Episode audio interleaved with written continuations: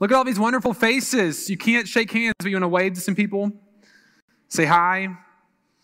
I don't know if you should blow kisses. I think that may blow some COVID with it, so don't don't do that. But it's good to see so many of you here today, and hopefully just a, a taste of things that are to come.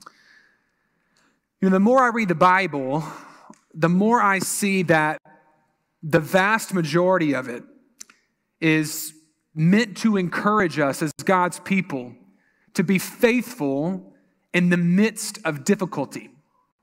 It's all over the, the pages. The reality of opposition and the struggle that we will have as we engage the work that God has given to us, as well as encouragement to persevere. There's this, this marriage of the reality of opposition, but also the reality of God's provision in the midst of that opposition. Jesus told us in the Gospel of John that as his servants, we would face the same rejection that he faced because a servant is not greater than his master. The world will come against us as God's people, but he also tells us in John 16 33, take heart because I have overcome the world.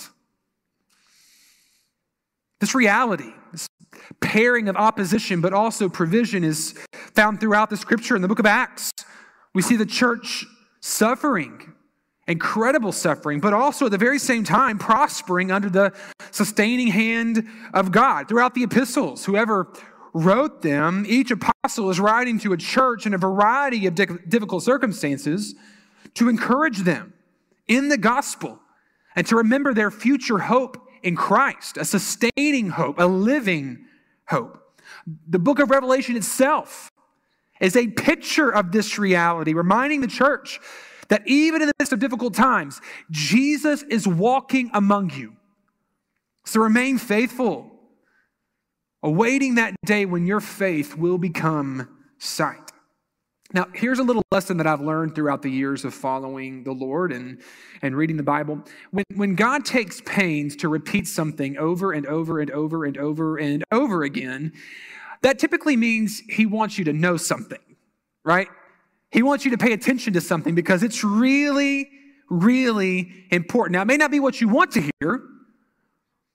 I mean, who, who's signing up for persecution? Who's signing up for opposition? But it may be that you need to hear it. And as we see this reality unfold today in the pages of the Old Testament, in Ezra and Nehemiah, I want you to, to hear the declaration of God yet again. It is true, church family, true, that the work that God has given us to do is difficult. It is true, church family, that there is an enemy who plots and opposes that work. It is true that until Christ returns, this work will be opposed. But it is also true that he who is in us is greater than he who is in the world. God has not left us empty handed in this difficult work. He has not left us ill prepared in the face of opposition. No, He has made provision for the opposition. He has given every, us everything we need to accomplish the work, difficult work He has given, and resist the enemy who attacks. We simply need to be faithful. Be on guard, be prepared, be vigilant, and be faithful. I think that's what the Lord is telling us in Nehemiah 3 to 6 this morning. As we move into Nehemiah chapter 3, the work on the wall is beginning. The people have responded to Nehemiah's challenge in Nehemiah chapter 2. And in chapter 3, we see their overwhelming response. Family after family, tribe after tribe, joining together in unity to do what they cannot do on their own. To, to take ownership of one part of the wall, to take ownership of a, a specific gate, and collectively do the work that God has called them to do, to finish this work of restoration that began in the return that we read about in Ezra chapter 1. But the theme of the Bible that we've been discussing this morning, this reality of opposition and also provision from the Lord proves true. Almost immediately, as the work begins on the wall, opposition begins as well. And we see that in chapters four through six. We see external provision and we, uh, division or opposition, and we also see internal opposition. But the great benefit, I think, of what the Bible is unfolding here for us is the way it exposes the, the attack of the enemy, the way the enemy comes against us, the, the schemes that he uses to attack the people of God, to discourage the work of God. And I really want us to focus on that. I mean, we've already talked about the reality of opposition earlier in Ezra. But one of the great blessings of God is that He didn't just tell us that we're under attack, He exposes the way the enemy attacks so that we can be prepared. And we can take account in our own life to make sure that we are on guard in appropriate and proper ways. Okay, so just for context, who is the enemy here?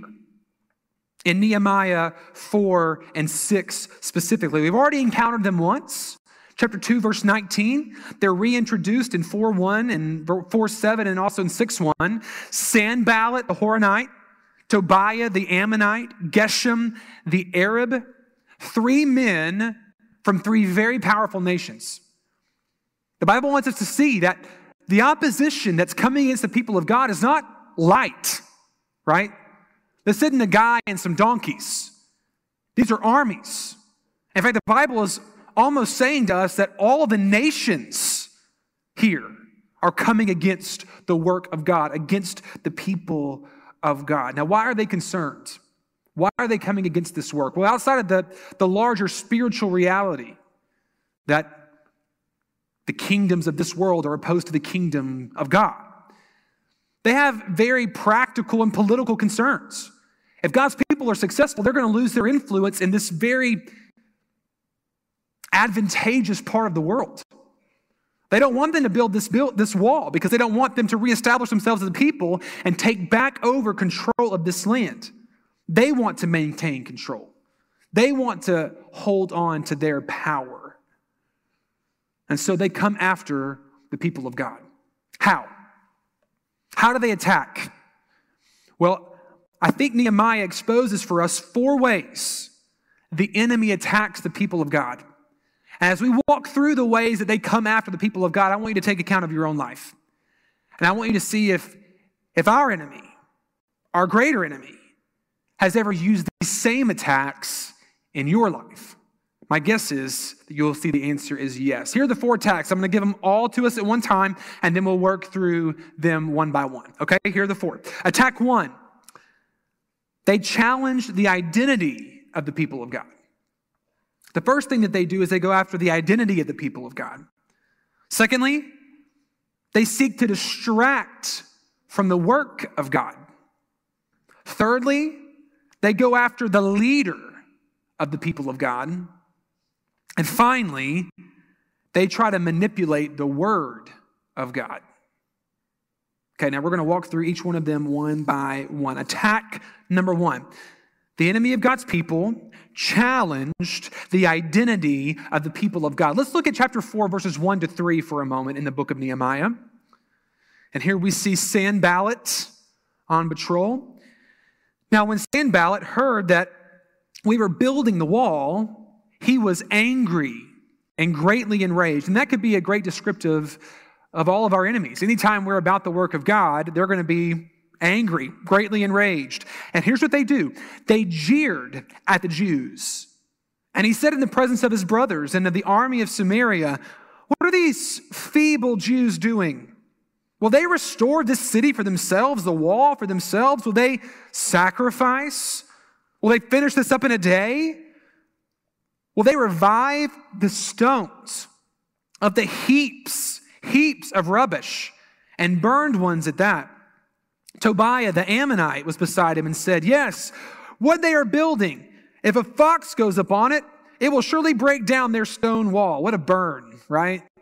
Uh, the, their work is so bad, a fox could take it down. Uh, you know, they had to hit right in the gut of the people of God, right? So, what is it that the enemy is doing here? They, they're jeering at the Jews. They start making fun of them, they start teasing them, and they are using their perceived weaknesses against them. They're, they're using what they can see, that the weakness they can see, they're using it against them. They call them feeble. You're a weak people. You can't look at look at the work. There's tons of piles of, of garbage and, and stones. You can't build this, and even if you do build it, you're so weak, you're so unskilled, a fox running on the top of it's gonna let it collapse. You can't do this work. You can't do it right. And when you fail, are you going to still worship? Are you still going to sacrifice? When, when it doesn't take just a day, when it takes many days, when it takes a, a large amount of days and, and the work gets harder and harder, are you still going to trust your God? No, no, no. This God, He's not going to be able to do this for you. You're not going to be able to rebuild this wall, and He's not going to be able to rebuild you. Just give up. Just look at yourselves. You're not worth it. You're not able. Now, what makes these insults so difficult is that some of them are true. In the history of God's people, not all of them, but some of them are true, right? We've, we've seen this about the people of God. We know that they are not a mighty nation. We know that they were kind of the world's rejects. We know that they are weak. But all of this on purpose, friends. Remember, God chose them to confound the wisdom of the world. There could be no question that this people getting this prime real estate was not about them, right?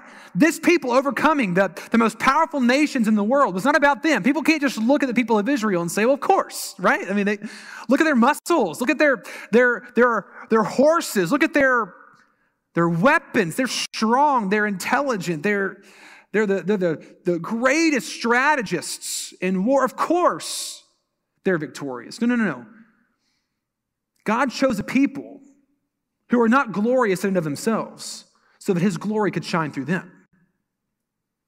And so, what's the enemy doing here? This enemy is taking the identity of God's people and manipulating it to his own advantage, where it's no longer an asset for the work of God, but a detriment to the work of God. He's trying to, to turn their focus on themselves instead of the God who has attached himself to them. Now, look at you.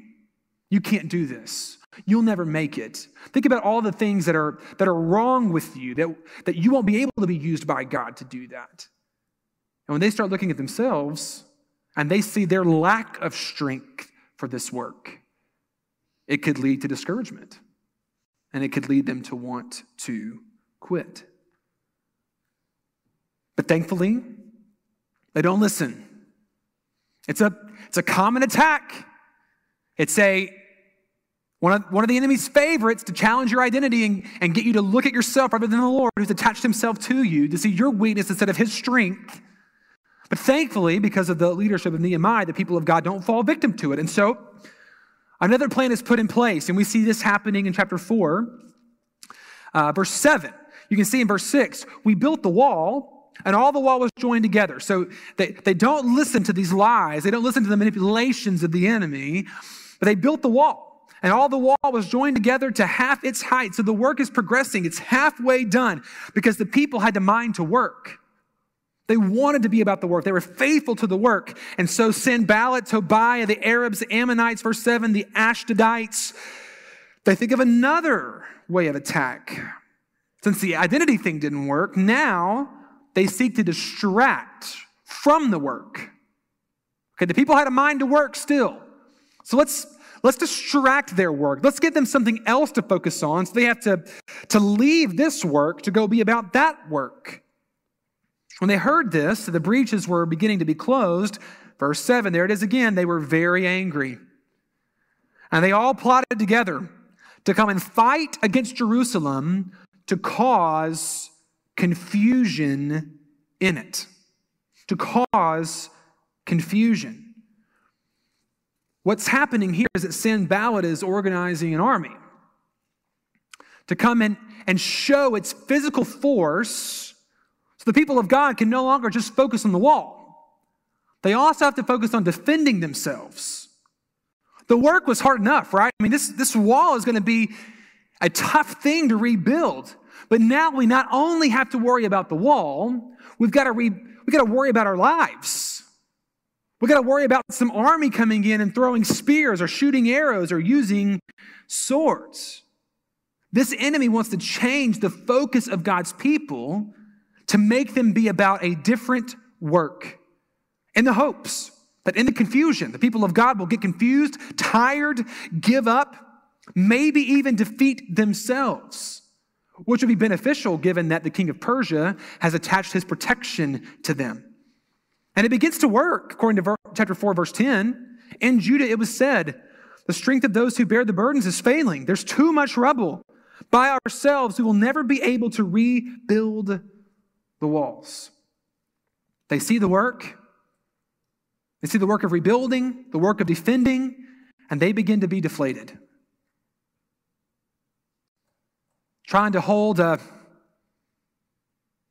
something you use for bricks on one hand, what's that thing called? A spade or something in one hand, and a sword in the other.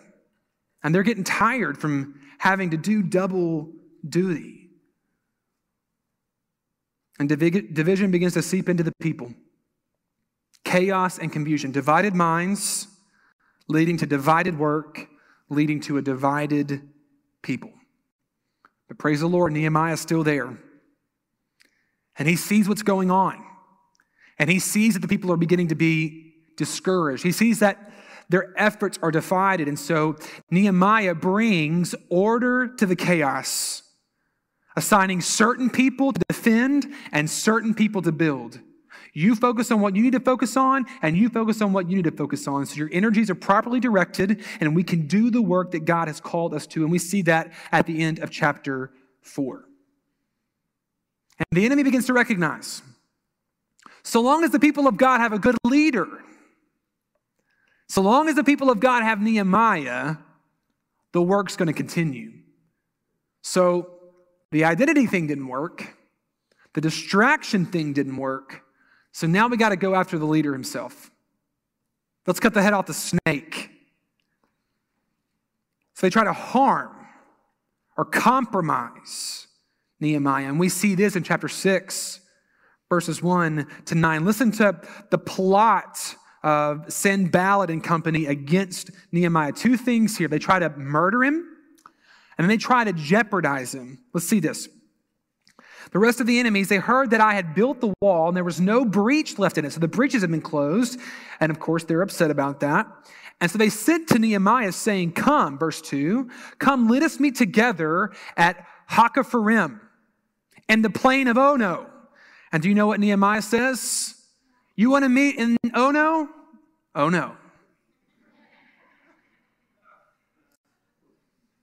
I'm gonna let that one sink in for a little bit because that was that was pretty good. He says, Oh no, because he knows they intended to do me harm. Five times, Sanballat and company request that Nehemiah leave the safety of Jerusalem and come out and meet them in the plain so that they can kill him, but he refuses. And then they set up another threat. Verse 7 There's a king in Judah, and now the king will hear of these reports that you've put up prophets proclaiming that there's a king in Judah. So come, let us take counsel together so that that word of you trying to overthrow the Persian king Artaxerxes doesn't get back to him. And what does Nehemiah answer? We've not done this kind of thing. Verse 8 You're inventing them out of your own mind. We're going to kill you. You won't let us kill you? Okay, we'll invent something up so the Persian king will take you out. And thankfully, Nehemiah does not fall victim to them. He sees the schemes for what they are, and he resists and remains intact. And so the enemy has one last thought. If I can't take out the leader, let me, let me manipulate what God has told him. Because here's, here's the reality Nehemiah is a man of God. And so long as Nehemiah believes that God is for this rebuilding, so long as Nehemiah believes that God is for them in this rebuilding, we will never be able to make them stop. If God has told him that God has placed him in this position to rebuild the wall, the only chance we have is to make Nehemiah believe something different than what God has said. And so they hire a prophet, a false prophet, according to verse 10 of chapter 6, whose name is Shemaiah, the son of Delaiah, son of Mehetabel, who was confined to his home. And he said, Let's meet together in the house of God within the temple. Let's close the doors because they're coming to kill you. They're coming to kill you by night. Let's, let's leave the people to defend themselves. Let's get you inside safety.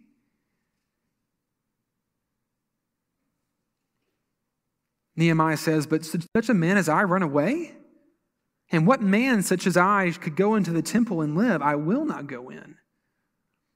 And in that moment, he realized and saw that God had not sent this false prophet, but he had pronounced a prophecy against him because Tobiah and Sanballat had hired him.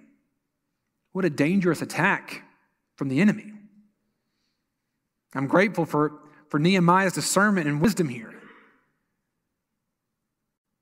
He wanted to manipulate and twist the word of God to change the work of God, to be against the Lord rather than for the Lord. Any of this stuff sound familiar? Yep. Anybody got testimony of how the enemy has used these exact same attacks?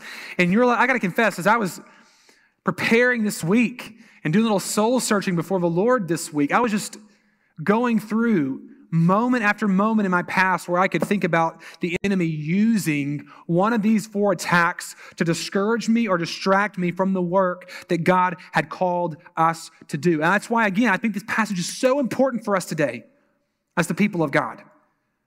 The, the reason why we're able to, to, to recognize the attack of the enemy is because it hasn't changed, right? The enemy is still attacking in these exact same ways in our lives today as the people of God to distract us from the work that God has given to us. He still wants us to forget who we are or to remember who we were before God came and rescued us. He wants us to listen to what the world says about us rather than what God has said about us. He wants to look at our weaknesses and He wants to manipulate them and exaggerate them. To, to say to us, not that God can use those to reveal His glory, but there's no way God could use you. Not that glorious God could never use you. You're too broken, you're too weak. Look at all the mess you've created. Look at all the, the chaos that you've allowed to come into the, the plan of God. There's no way that you could be used by God. Making us forget that that's exactly why God chose us to begin with. Because in our weakness, his strength is made abundantly clear. And our lack of glory allows the glory of God to shine through us. Yes, we are a weak people. Yes, we could not do this work on our own, but praise the Lord, we're not on our own. He wants to distract us from the work that God has called us to.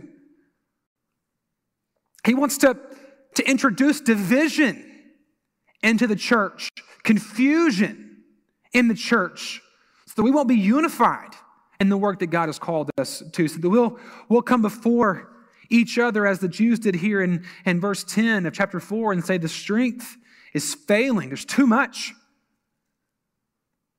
By ourselves, we'll never be able to do this. Why does the enemy want to do that? Because when we are arguing over dumb things, when we're allowing the enemy to divide us over dumb things, then we'll be distracted from the work that God has given to us, building the church and advancing the kingdom by making disciples. How many times have churches imploded because they're arguing over paint color or worship styles or meeting times? Small things in comparison to the work that God has given to us. Doesn't the enemy just love that?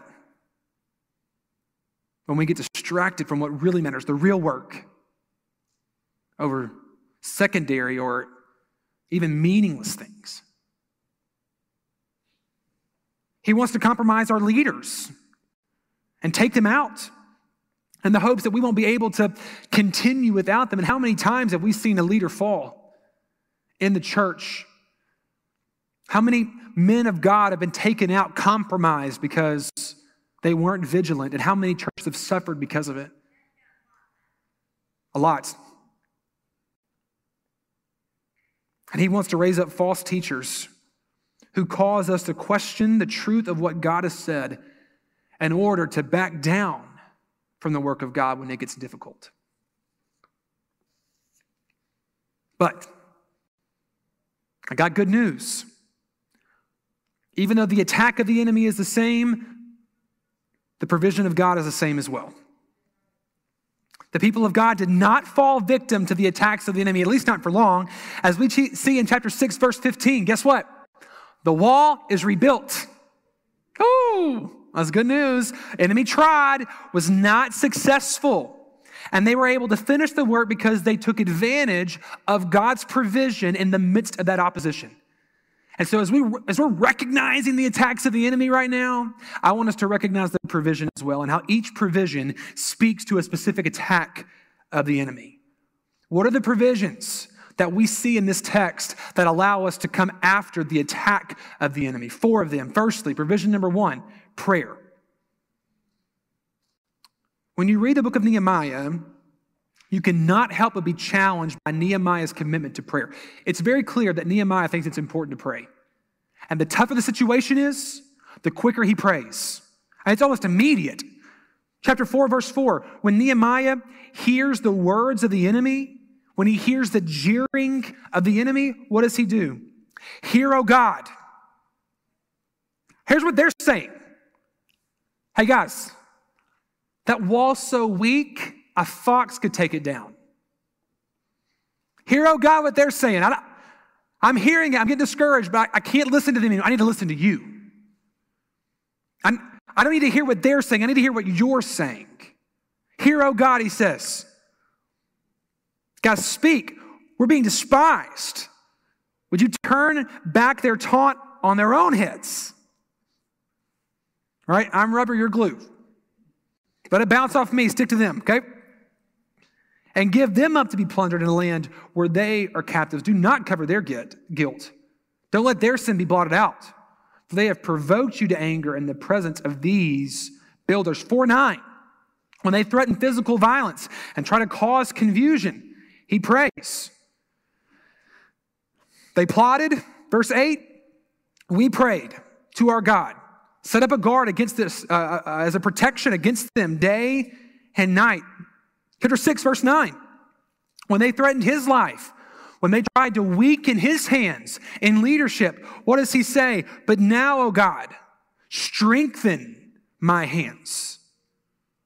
Prayer is essential in our fight against our enemy. Why? Well, I don't have time to outline today a whole theology of prayer or uh, a complete biblical accounting of everything that the Bible says about prayer and the importance of prayer. But here's what I know prayer is an act of grounding for us as God's people. Here's what I mean by that it allows us to sit before the Lord and let Him redefine the terms of the battle. See, the enemy wants you to think that he's bigger than he is. He wants you to think that you're isolated and alone. He wants you to forget the promises of God. And prayer allows us to sit before the Lord and say, okay, God, here's what I'm hearing the enemy say, but what do you say? Here's, here's what they're promising, but what have you promised? Here's what I think of myself, but what do you think of me? Here's what they want to do in this moment, but what do you want to do? And it allows us to act out of what God has said rather than what our enemy has said. It allows us to see the battle rightly as the way that God defines it, rather than the way that our enemy has defined it. Listen, we got to remember, friends, that first and foremost, our struggle is a spiritual one. We are in a spiritual battle and we need spiritual weapons, and there's no greater spiritual weapon than prayer. And our prayers, we seek to take hold of God and remember that He's already taken hold of us. And if we're in His hand, there's nobody who can take us out of it. I love the way that Nehemiah prays here. I mean, he's praying the promises of God. because he wants God to speak in this situation. The things that he's claiming here in these prayers, they're not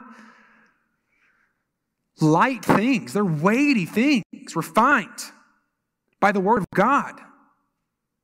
God has already said who he is for and who he is against. He's established the work that we are to be about.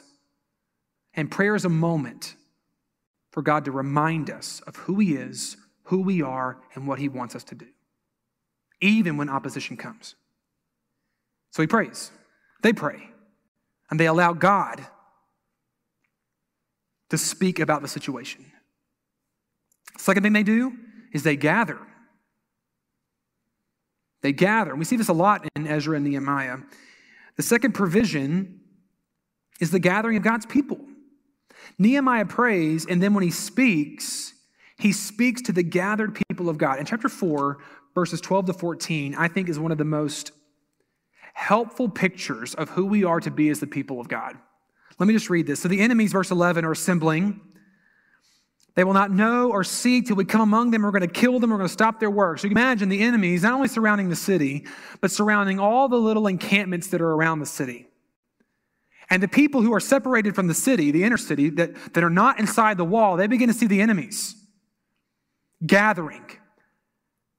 And all their, all their men, all their warriors are helping build the, the wall. And they begin to be scared as they're isolated and alone on the outskirts of the city. And so, what do they do when they see the, the, the armies gather up around them? What do they do? The Jews who lived near came from all directions. They run to where the people are. They run to where the defense is and they say, You got to return to us. You got to help us. So, in the lowest parts of the space behind the wall and all the open places, I stationed the people by their clans with their swords, with their spears, with their bows, so that everybody could see everybody. And I looked and arose and I said to the nobles, to the officials, I said to all the people who had gathered, as they looked around and they saw all the people gathered, do not be afraid of them. Remember the Lord, who is great and awesome, and fight for your brothers, your sons, your daughters, your wives, your homes. Listen, when they were isolated, and they saw the enemy, all they could see was defeat. But when they gathered together, it was a different story. When they gathered together and they saw all the people who could fight with them, when they gathered together under Nehemiah's leadership and heard him declare to them, Remember the Lord, suddenly what was fear turns into faith. I love this picture of God's provision for us and the gathered people. Listen, now more than ever, I, I see myself every Sunday running to the church. I'm on the, I'm isolated, I'm alone. My family's just sitting out there, and, and we see the enemy coming around us. And we're thinking, man, this is going to be tough. I don't know that I can do this on my own. So I'm, I got to run to where the people are gathered. I got to say, hey, the enemy's coming after me and I need help. Will you help me? And I hear other people saying the same thing. The enemy's coming after me. I, I feel the attack. And then we sit together and we proclaim to one another, remember the Lord. Isn't that good? We, we, we hear each other proclaiming the faithfulness of God. We look around, we see everybody gathering to fight alongside us. And in that moment, God reminds us we are not alone. The enemy wants us to think we're alone. We're not alone. We got God, and we got each other.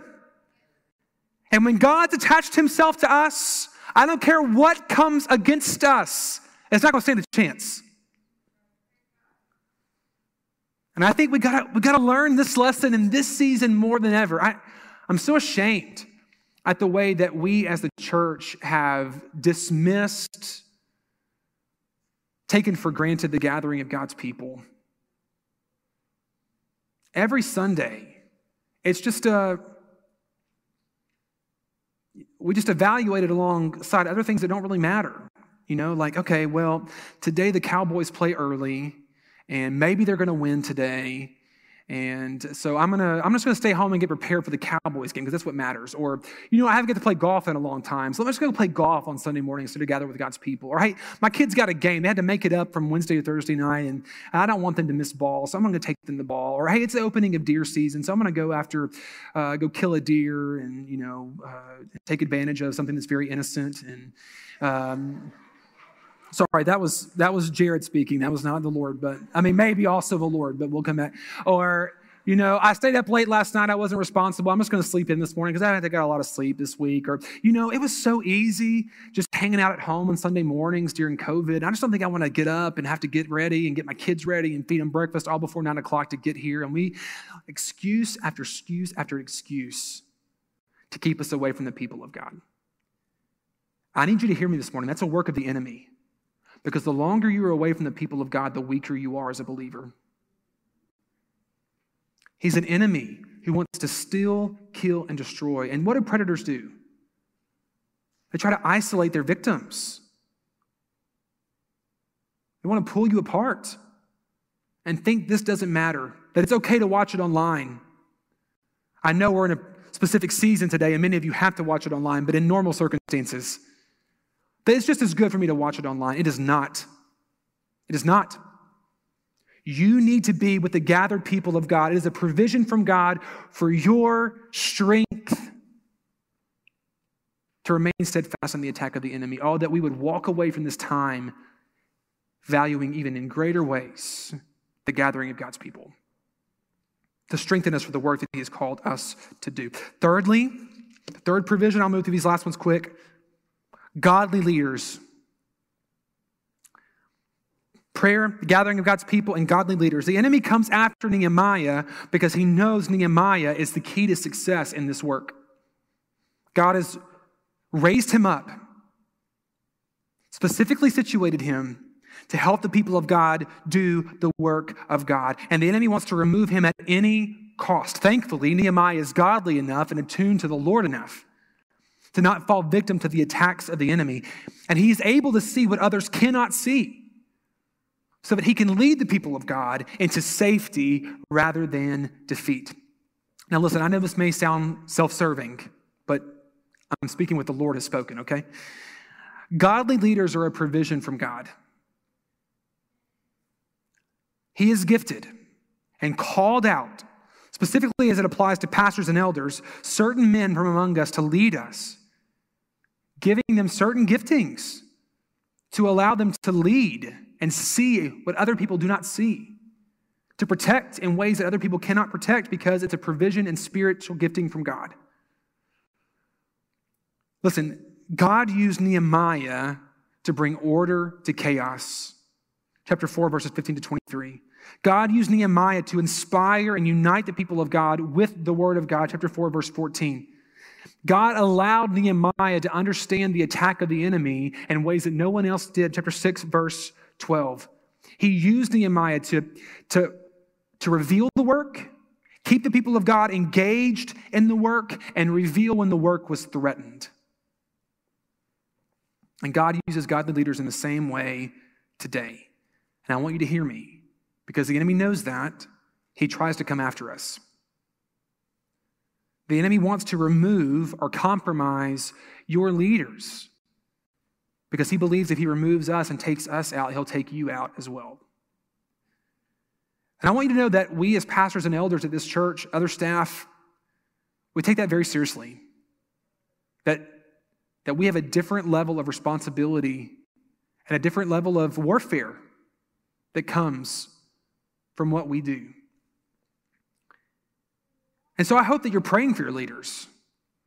I hope that you're asking for the Lord's protection upon them. I hope you don't see them as threats, but rather as provisions. And that you're not working to undermine them, but to help them because of how God has set them apart to lead the people of God. Now, again, if they're ungodly, you have every right to undermine them. and I hope that you would. But as long as they're walking with the Lord and they're seeking to walk in a way that's in alignment with His Word, I pray that you would Seek to support them, encourage them, have them over to your house for a meal. Send them a letter. Sometimes the only emails or letters we get are kind of discouraging, so send them some encouraging things. Uh, you know, we, you can bake for them. I don't know all of us, we don't really eat a lot of sweets, but you can bake for us if you want.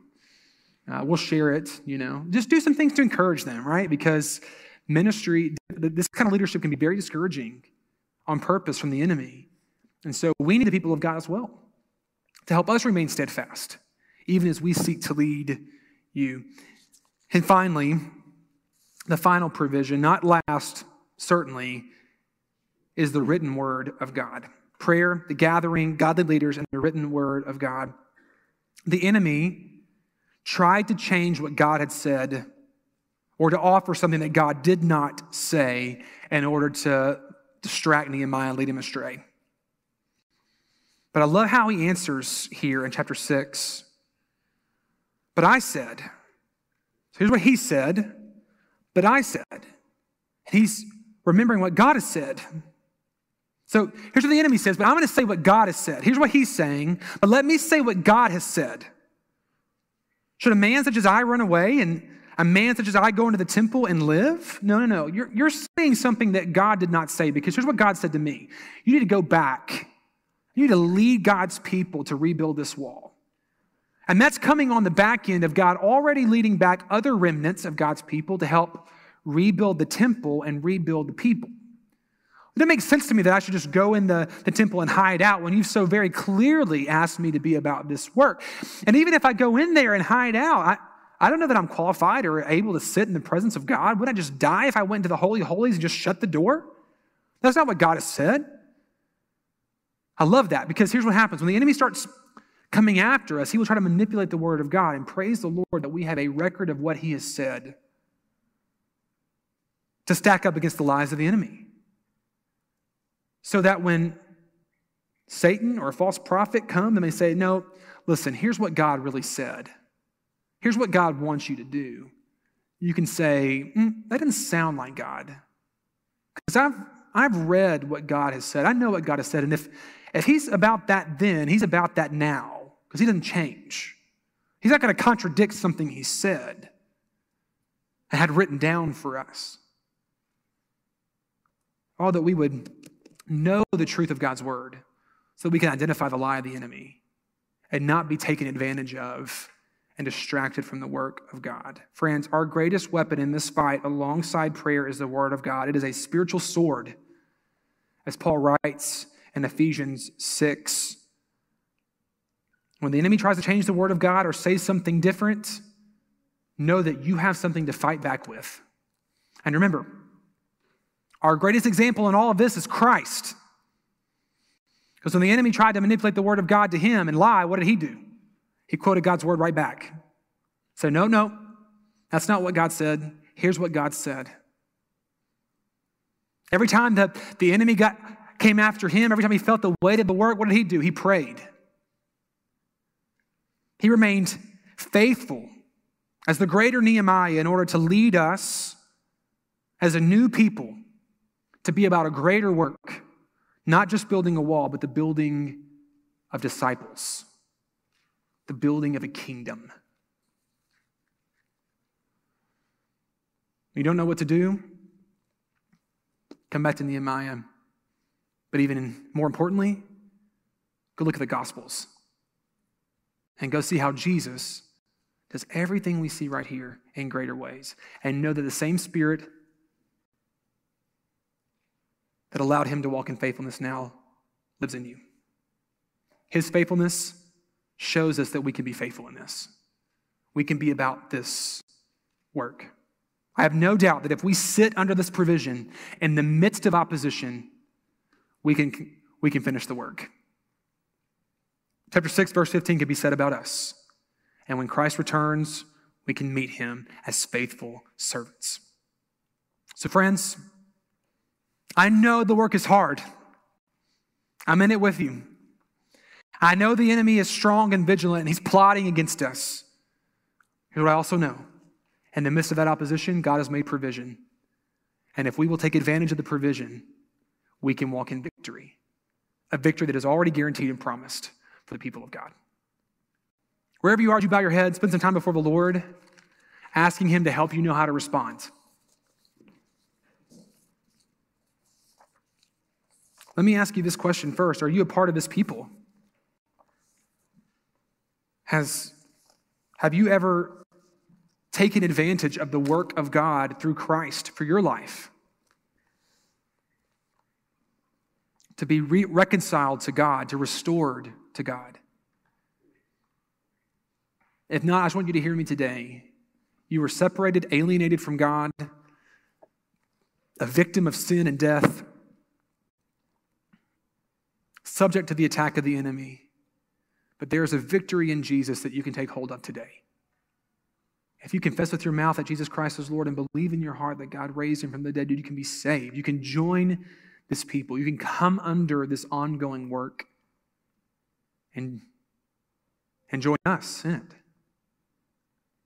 We would love, love to talk with you more about that. Send us an email this week. Call us at the church. We'll do everything we can to navigate that decision with you. Right now in your pew or your seat, just give your life to Christ.